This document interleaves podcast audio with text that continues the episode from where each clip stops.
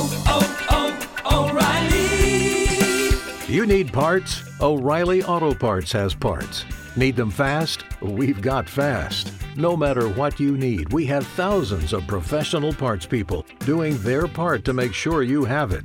Product availability. Just one part that makes O'Reilly stand apart. The professional parts people. Oh,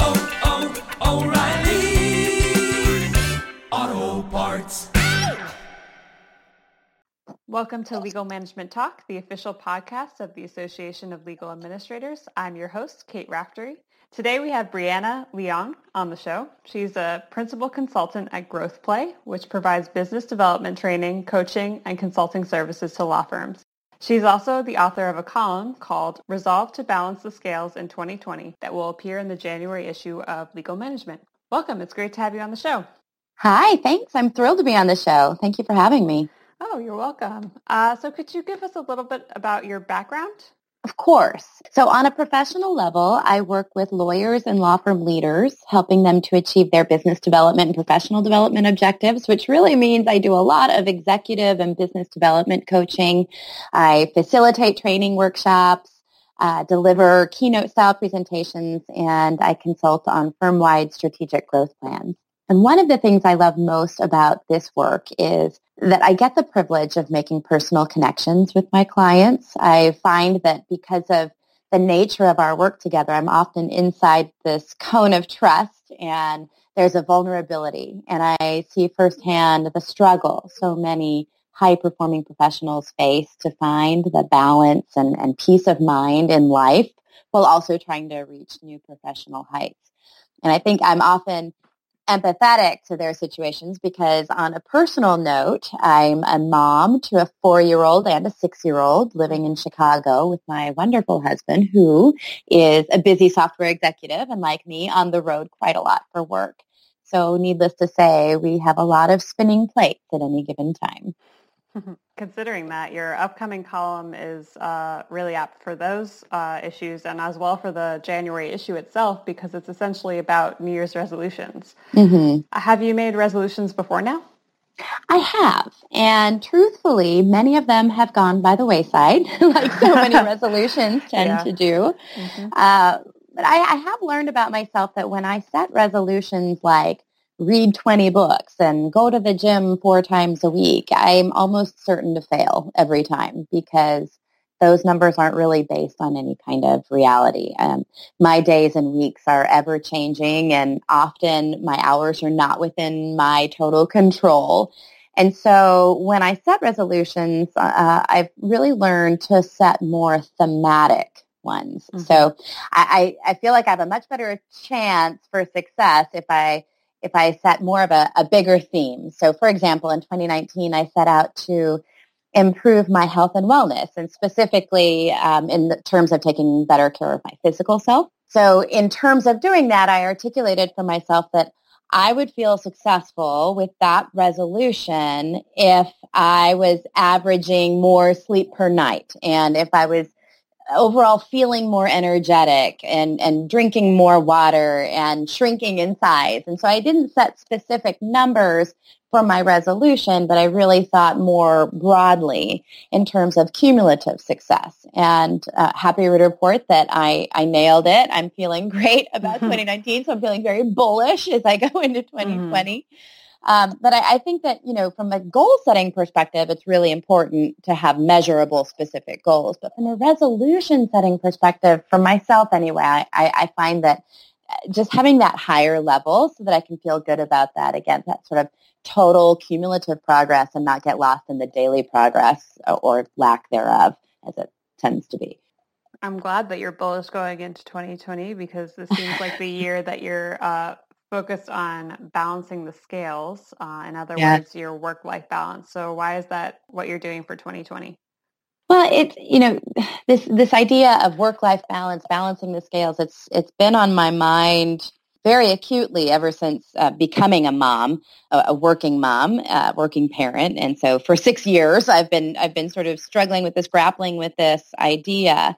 In recent months and actually the last couple of years i've been doing more speaking and writing and, and working with women professionals and i'm drawing a lot of inspiration from the women that surround me, um, be they colleagues, clients, friends, mentors. I think I've landed on the fact that I don't, there isn't one right answer. There isn't one right way mm-hmm. to figure out how to balance work and life. In fact, I feel like the, this work-life balance term is even uh, misappropriated and not really realistic or even reasonable. And so as I've sort of been wading through this, uh, I, I've determined 2020 is going to be my year of standing comfortably, unapologetically in this particular horizon of balance. And what I mean by that is that I believe that life is really made up of horizons. And those those aren't based on any specific amount of time. It's it's just more based on what's going on in your life. And when we can be our best in whatever this horizon is for ourselves, then we need to feel great about that and not worry about how this horizon compares to the things I might have been doing in the last horizon or what I might be doing in the next. So in this horizon, I'm a mom of two young kids who want to be with me every minute of the day and who are learning and growing at what feels like a really unfairly rapid pace mm-hmm. that I can't keep up with. And in this horizon, I'm a consultant who uh, is on track for promotion next year, which will require an additional level of work commitment and activity. And so in this horizon, I want to make sure that I am engaged, I am present, focused in both of these very important roles uh, for me. So my my resolutions are thematically along those lines for 2020. That's that's where I am. Hmm. What are some of the recommendations you have for people, especially the many type A personalities in our audience or the people who don't have complete mm-hmm. control over their weekly hours, who want to do what you did?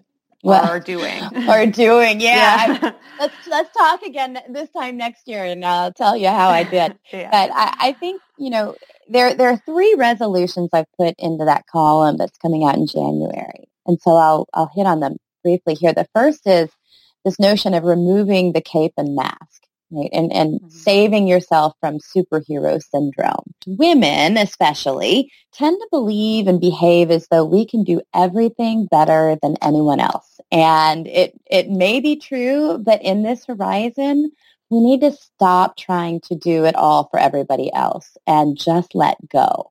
So find ways to prioritize what really matters and, and let the other things either fall to somebody else or fall by the wayside. We can't 100% let perfection get in the way of good enough. The second resolution that I, I write about is this idea of thinking Jerry Maguire, right? Help me help you. And so I'm a people pleaser like, again, many women, but um, many people out there. So when somebody asks me to do something, I'm inclined to always say yes because I don't want to let them down. I, I want to make them happy. I want to support, nurture, care for other people whether it's my kids, my boss, my husband, my neighbor, etc. And so in 2020, my resolution is to change my answer from yes, always, to mm-hmm. yes and. So sometimes it's yes and, and then I manage the expectations that follow. So yes, I'm happy to make that happen. And realistically, it will be next week when I can give it my full focus or give it the attention it needs. Or mm-hmm. Yes, I'd love to build Legos with you. And I'm going to need 30 more minutes to finish this email and then I'll be able to sit down on the floor with you and really play, you know, build Legos with you. Mm-hmm. And so it's setting the expectations. It's, it, it can still be yes, but now it's going to be yes and. And then the third resolution, kind of on the same lines, is sometimes the answer is not yes at all. So this one's about having the courage to call it and to say no. So as the Honorable Tanya Kennedy, who's a New York State Supreme Court Justice that I recently had the great pleasure of being on a panel with for a Women Who Lead session at ILTA, she says, not right now. And I love it. It's so simple, and I I'm going to incorporate it. That's going to be one of my new one of my new responses in 2020. As as uh, Justice Kennedy says, she, you know, she gets asked all the time to volunteer for things, to participate in things, to uh, contribute to things. And as much as they all sound wonderful, and she would like to, or she feels obligated, or committed, or compelled, at the end of the day, she says, you know, when you say yes to one thing, it means you're probably saying no to something else and maybe even no to something you've already committed to. Mm-hmm. And I think that's so true. So it may not be yes this time. It might be not right now, or it might be not this time. Instead, continue to say yes to the things you've already said yes to, those things that are we sometimes treat as disposables, like that uh, weekly weekly standing meeting with with my colleague or those 30 minutes at the gym instead of saying oh i don't have to do it this time because i'm going to go do this other thing. No actually stay true to it by saying not right now. So that's my plan. It's you know don't don't let perfect get in the way of good enough. Set expectations by saying yes and this is what that's going to look like and then having the courage to call it to say not this time not right now not this horizon I might say yes in the next horizon. Mm-hmm. Oh God, I'm I'm terrible at the good enough. Uh, the, that problem is, me has plagued me forever. So as someone who works with law firms and, and people in the legal industry, do you think individuals who work in law firms encounter unique difficulties when it comes to balancing the scales? Absolutely. You know, law firms place uh, a strong emphasis on client service and responsiveness, which is wonderful, and their clients absolutely demand it. That's true whether you're talking internal clients or external clients to the firm. And while as wonderful it is as it is, it also really muddies the line uh, between work time and personal time for any individual working in that environment. So you have this, you know, always on environment. And further to that, you know, partners and partner bound lawyers in firms are also balancing multiple roles and pressures within the firm. They have the roles of legal counselor, business developer, salesperson, thought leader, committee member, community leader, so on and so forth, practice group member, partner, business owner. It goes on and on. And there aren't enough hours in the day to fulfill all of those different roles, much less than think about, you know, their personal roles like parent, spouse, friend, sports lover, avid reader, whatever the mm-hmm. case may be.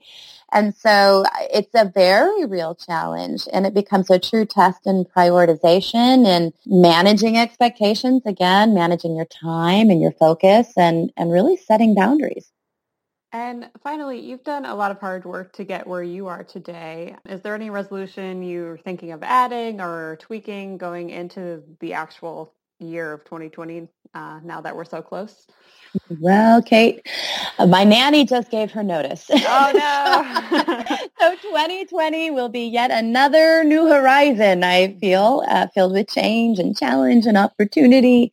Uh, I suppose I would add a resolution for patience and humor mm-hmm. because the minute I think I've got it all figured out, a few of those spinning plates tend to tumble and I have to have the capacity and mindset to be able to just sort of laugh, shrug, sigh, and pick them up and figure it out again. And so life is never boring, and thank goodness for that.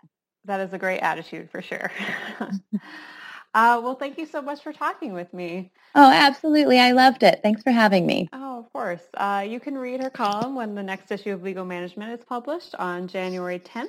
I'd also like to thank our listeners and subscribers for tuning in. If you'd like the show, please subscribe, rate, and review us, which makes it easier for others to find the podcast. As always, you can learn more about ALA and our upcoming events at alanet.org. Until next time.